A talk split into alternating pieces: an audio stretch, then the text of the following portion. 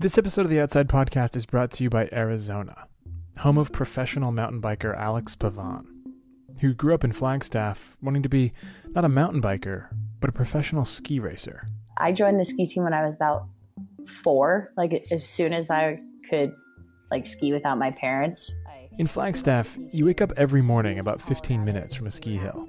And Alex Pavan was all in on skiing from a very young age. But then she got hurt. And I tore my ACL, MCL, LCL, lateral and medial meniscus, my hamstring, and like slightly fractured my femur. She healed up, but then it happened again. After extensive talks with myself, decided that maybe I should find a new sport because ski racing was trying to injure me. So that's how I got into mountain biking. In Flagstaff, you wake up every morning about 15 minutes from excellent technical mountain biking. And Alex Pavan was all in from a slightly less young, but still pretty young age. So I bought my first like modern bike and just started riding more. Soon after that, she started entering races, and then found herself on the podiums, and now spends six months of the year traveling and racing bikes. I mean, it's a pretty good plan B. It's kind of your backup plan, it sounds like. Like Yeah, it is. it's not too bad. It's not that growing up in Arizona made her a professional grade rider, but it didn't hurt. if you want to go skiing, you can go skiing. And if you want to hike the Grand Canyon, you can hike the Grand Canyon. It's very conducive to uh, being an athlete. Go to visitarizona.com for their Arizona style backup plans. That's visitarizona.com.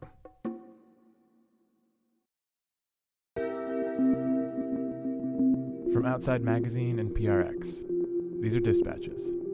Stories from our writers in the field.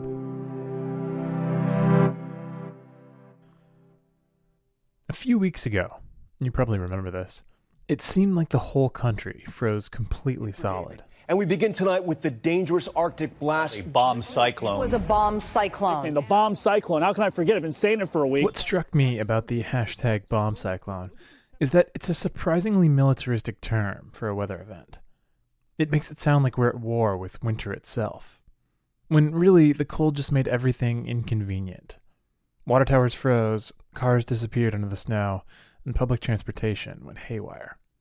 It was like a reminder that in the cold, even the most basic tasks can become near impossible. A brutal snowstorm. Tens of thousands of, of, of homes are already without power, and it's. Of course, in some places, a minus 10 degree day doesn't make the national news. It's just Monday. And today, we have a story about what happened when an entire country not only had to complete basic tasks, they had to go to war in the brutal, deadly, unforgiving cold. Enemy is behind us. It's following our trucks. That country is Finland. And today, their soldiers are some of the most advanced winter warfare specialists anywhere. They're called the Jaeger Brigade, and you're listening to them train soldiers from all over the world in winter combat. Ambush, for example. Last winter, writer David Wolman went to train with the Jaegers. My name is David Wolman. I'm a writer and journalist based in Portland, Oregon. He wanted to know what skills it took to survive in cold weather combat. And more importantly, what use are those skills today, when wars are more about intercontinental ballistic missiles and drone strikes than outflanking an opposing force. So, outside flew him to Helsinki in the dead of winter, and then David drove 300 miles north to a small military base in Lapland, 62 miles north of the Arctic Circle. He was there for a week, training with Special Forces soldiers who'd come to learn the same really cool, but possibly outdated skills. So they let me tag along with them. So I dropped my gear in this bunkhouse thing and just fell into line as best I could. And all this crazy stuff happened. Each day started at 5:30 in the morning, about 5 hours before the sun came up at 10 a.m. And then it went down again at 2:30 in the afternoon. So all through the day, and often in the dark, they practiced drilling ice cores and evaluating the snowpack, and all the little things that go beyond just winter travel into winter combat. you know, how not to get snow in the sight of a weapon or in the barrel. Or, there are lots of little tiny things. Like you never blow it. You wouldn't blow the snow out of the sight because actually the moisture from your breath will cause new problems.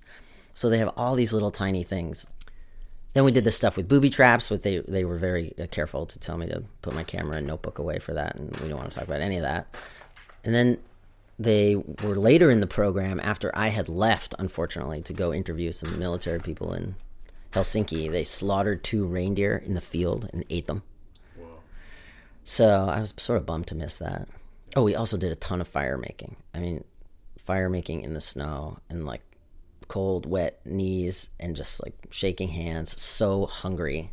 Like there was one time where we had to make had to make a fire, put it out, make a fire, put it. Out. I mean, that was exhausting. And even for some of the pros, it was kind of tiring. And that was um, it was validating when some of the uh, special forces guys were like, you know, we just carry a lighter. Probably the most brutal test, however, was skiing straight into a hole in a frozen lake, wearing all of their gear. It was the kind of cold water that can cause heart attacks, and all their warm, dry clothes would be in there with them. You know, I was apprehensive about it, but one thing that was helpful was being able to watch a few people do it before me, including like some of these super big, burly, never smiling, no comment to the journalist guy Finnish troops get in that cold water and just act like the biggest babies I'd ever seen. In a lot of ways, being a soldier is about reacting well and performing under stress. And the cold is just another form of stress. But it's cold a lot of places, and most of those places have a military. And yet, we go to Finland to learn how to be better soldiers in the cold. Because the Finns have more riding on these skills than almost anywhere else. For them, it's not just a drill. Finland shares an 830 mile border with Russia. And after Russia's invasion of Crimea and Ukraine, and the fact that Russian submarines have been caught trolling Finnish waters, and Russian jets repeatedly enter Finnish airspace, the idea of defending that border looks less hypothetical all the time. As a writer, you don't want to play into this world of um, creating an escalation that isn't there. Right? There isn't a sign that Putin is going to go after Finland tomorrow. But if you work for the Ministry of Defense in Finland, or really if you're just Finnish, period, you kind of have this worry about Russia anyway. It's it's in your DNA uh, because over the centuries, people loosely described as Finnish have gone to war with people loosely described as Russian, like dozens of times. That was a story I wanted to learn more about, you know, especially the, the Winter War of 1939 1940. It, it really defines who these people are. In the winter of 1939, it was starting to become clear that Russia and Germany were going to go to war. And so Stalin and Hitler were sort of editing the map of Europe to their strategic advantage. And for his part, Stalin was worried that if Hitler successfully invaded Finland, the Nazi army would have access to both the Baltic Sea and Leningrad, the Russian army's stronghold. And so Stalin's idea was that he could create more of a buffer zone he didn't want the Germans to just waltz through Finland and get really close to. Preemptively invading Finland so that Germany can't do it later. Yeah. Like let's let's um, let's add some cushion. And the presumption was walking into Finland was super easy. And as we can discuss, he couldn't have been more wrong. So, first tell me your name and where where are we sitting in, okay. the, in the world? we we are here in Finland, in the east part of Finland, Suomussalmi, um, about two kilometers away from Russia now. This is Helena Sepenyan. She's the owner of a guest house that David stayed in while he was visiting towns along the border with Russia before joining the Jaeger Brigade.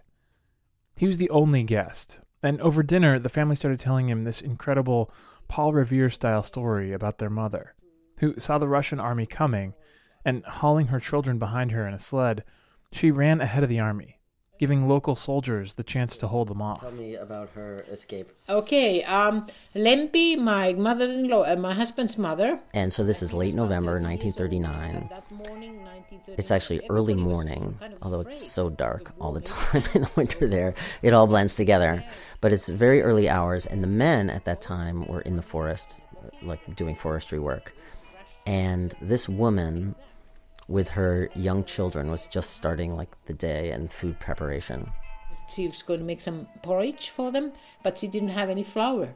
So uh, at the, she went out, and at the same time they had a dog inside. It sneak off outside, and then she started to bark. So, as the story went, to get a better view of what the dog was upset about, she climbed a couple of rungs of the ladder leaning against their home. Step, and she saw so many black people are coming from the forest. Oh, and she could see this long line of Soviet soldiers, like their silhouettes. She saw that how they were already coming, so it was only about 200 meters away, the soldiers coming.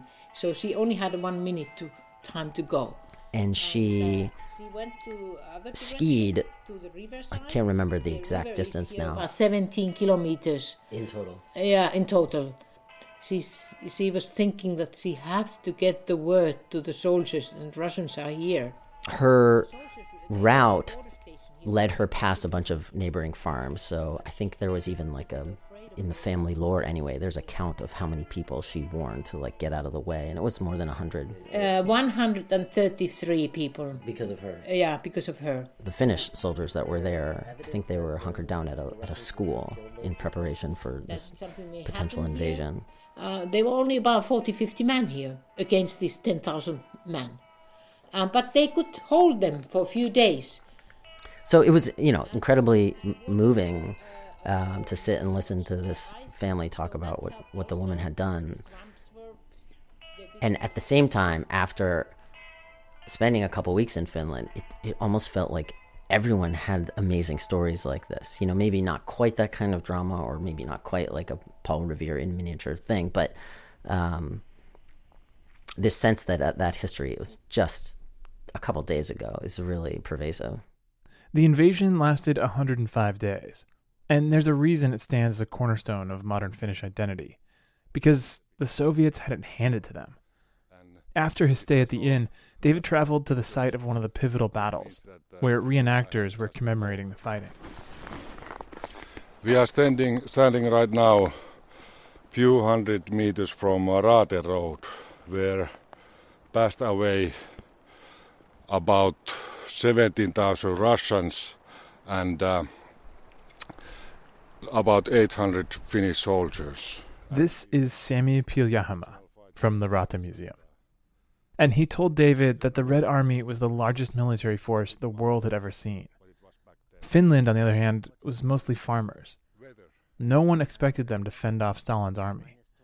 But the Finns had a couple of things going for them. For an attacking enemy, Finland is an absolute nightmare.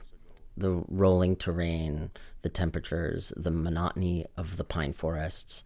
If you're an attacking force, in this case the Soviets, like with this heavy equipment that's mostly restricted to the few roads cutting from the Soviet Union into Finland, then you're sort of a sitting duck for anybody who is um, stealthy and mobile. Little groups of people on skis. Finnish soldiers, they were everywhere. and Stalin was said that this is against uh, every rules. They should to be in one place. Everybody hunts. Everybody is good with a gun. And so a, a lot of the Finnish fighting force, they were sort of snipers by instinct. But their paramount advantage, certainly during the war, was that they were able to uh, weaponize winter. During the battle, temperatures were as low as negative 40, and the Russian soldiers were woefully unprepared. Most of them didn't know how to ski or properly camp in the snow. The Finnish soldiers, meanwhile, were like ghosts disappearing in the trees, using snipers and raids to keep the Soviet soldiers pinned down. They rushed in on skis and placed Molotov cocktails in the Soviet tanks, blocking off supply chains and isolating thousands of soldiers who then fled into the nearby forest. All the Finns had to do was go back to their camps and wait for the cold to do the rest. When I went to this reenactment spot, the contrast between the the tent, you know, almost like the glamping yurt for the Finns, compared to this quote unquote rat hole that the Soviet soldiers are hunkering down in and, and basically freezing to death. It's just a little like dugout hole in the snow, and they threw a little canvas roof over it and tried to run a pipe up the middle to have a fire. But I mean, all those guys were going to die, and they knew it.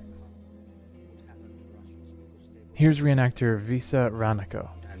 They were losing their feet, they were losing their hands because the cold weather was was killing them slowly. They had no no good clothes for the winter time, and very much people were frozen here, and that is quite awful. awful to think. While the Russians lost hands and feet to the cold, the Finns built saunas in the forest. And their snipers on the front lines honed in on campfires, so any Russian soldiers who tried to warm up were shot. Thousands froze to death. Some got so cold that they attempted to flee across a nearby frozen lake, their olive green uniforms making them easy targets against the white landscape. They tell that they were howling when they were running, so it was terrible noise when they were going going away. So it was uh, screaming and howling and uh, the no- awful, awful sound. They said. By the end of the Winter War, 140,000 Russian soldiers had been killed, compared to 26,000 Finns. But even though the Finns massively outfought the Soviets, they couldn't actually win. The Russian army was just too big. The idea that they had been victorious came from the fact that they had spent four months fighting an obviously superior force and only had to give up a little bit of their borderlands. It reads like they lost, but Finns see this as a victory. And the rest of the world kind of does too, because, you know, they were supposed to get crushed. I mean, this is like, this is beyond David and Goliath kind of cliche. I mean, this is, again, this is the biggest fighting force the planet has ever seen in the Red Army against a country of 3.5 million people, including like infants and the elderly.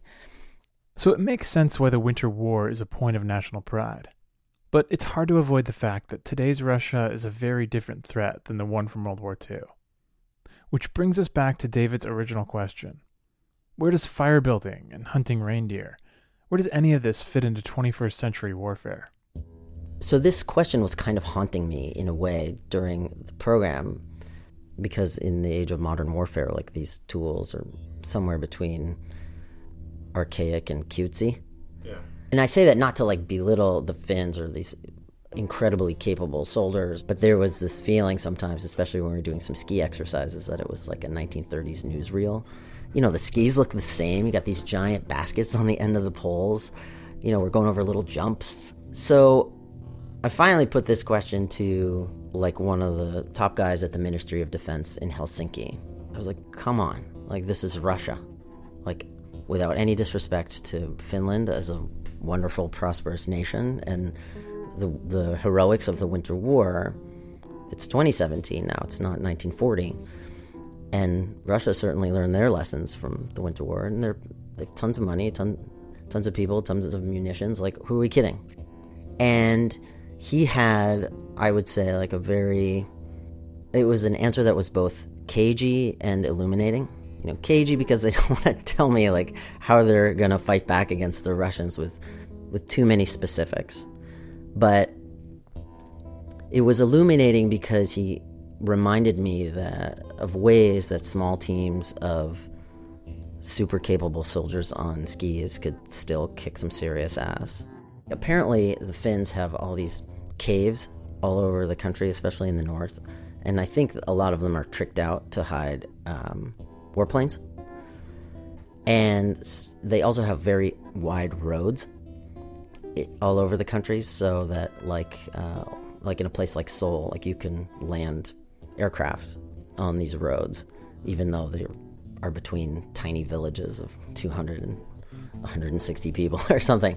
So the idea here is that Finnish military defense equipment is so scattered that it would not be so simple, even for an invading force as powerful as Russia, to just do away with Finland like uh, in a heartbeat.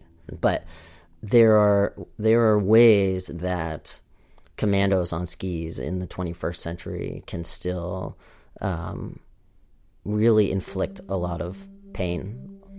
But none of that really happens if you can't ski 45 miles through the night with three other men or women and dig a snow cave, change out of those sweaty clothes that are about that are going to kill you if you don't, and throw together your MREs with a fire you made and set the explosives in the right way. You know, so you have to have those winter warfare skills or those wintertime skills to be that super soldier who's gonna like make sure that Putin doesn't um, grab Finland in like a in an epileptic fit of land grabbing.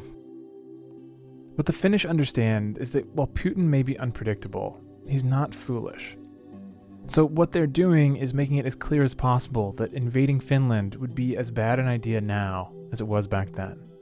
A lot of the mentality of Finnish defense, I mean, they emphasize that word so much. It's just defense, defense, defense. A lot of the defense strategy is A, making Russia today remember what happened in the Winter War in 39 40, and B, making the cost of invasion look too expensive to bear to, to Putin today. Putin didn't see it as very expensive in terms of lives lost or military cost to go into Crimea, Ukraine. Clearly, he did it. But the idea for Finns is to keep that memory fresh so that Putin is thinking it's, it would just be too costly to go into Finland. In other words, if you're a country trying to avoid redrawing the map of your own borders, it's not so much about using all your military power as it is about your enemies knowing that you have it. Finland doesn't need to fight as long as Russia knows that it can. They've turned the winter cold into a piece of military technology. Powerful, deadly, something you don't want to have to use. But the message is clear. If you come into Finland in the winter, you could catch your death.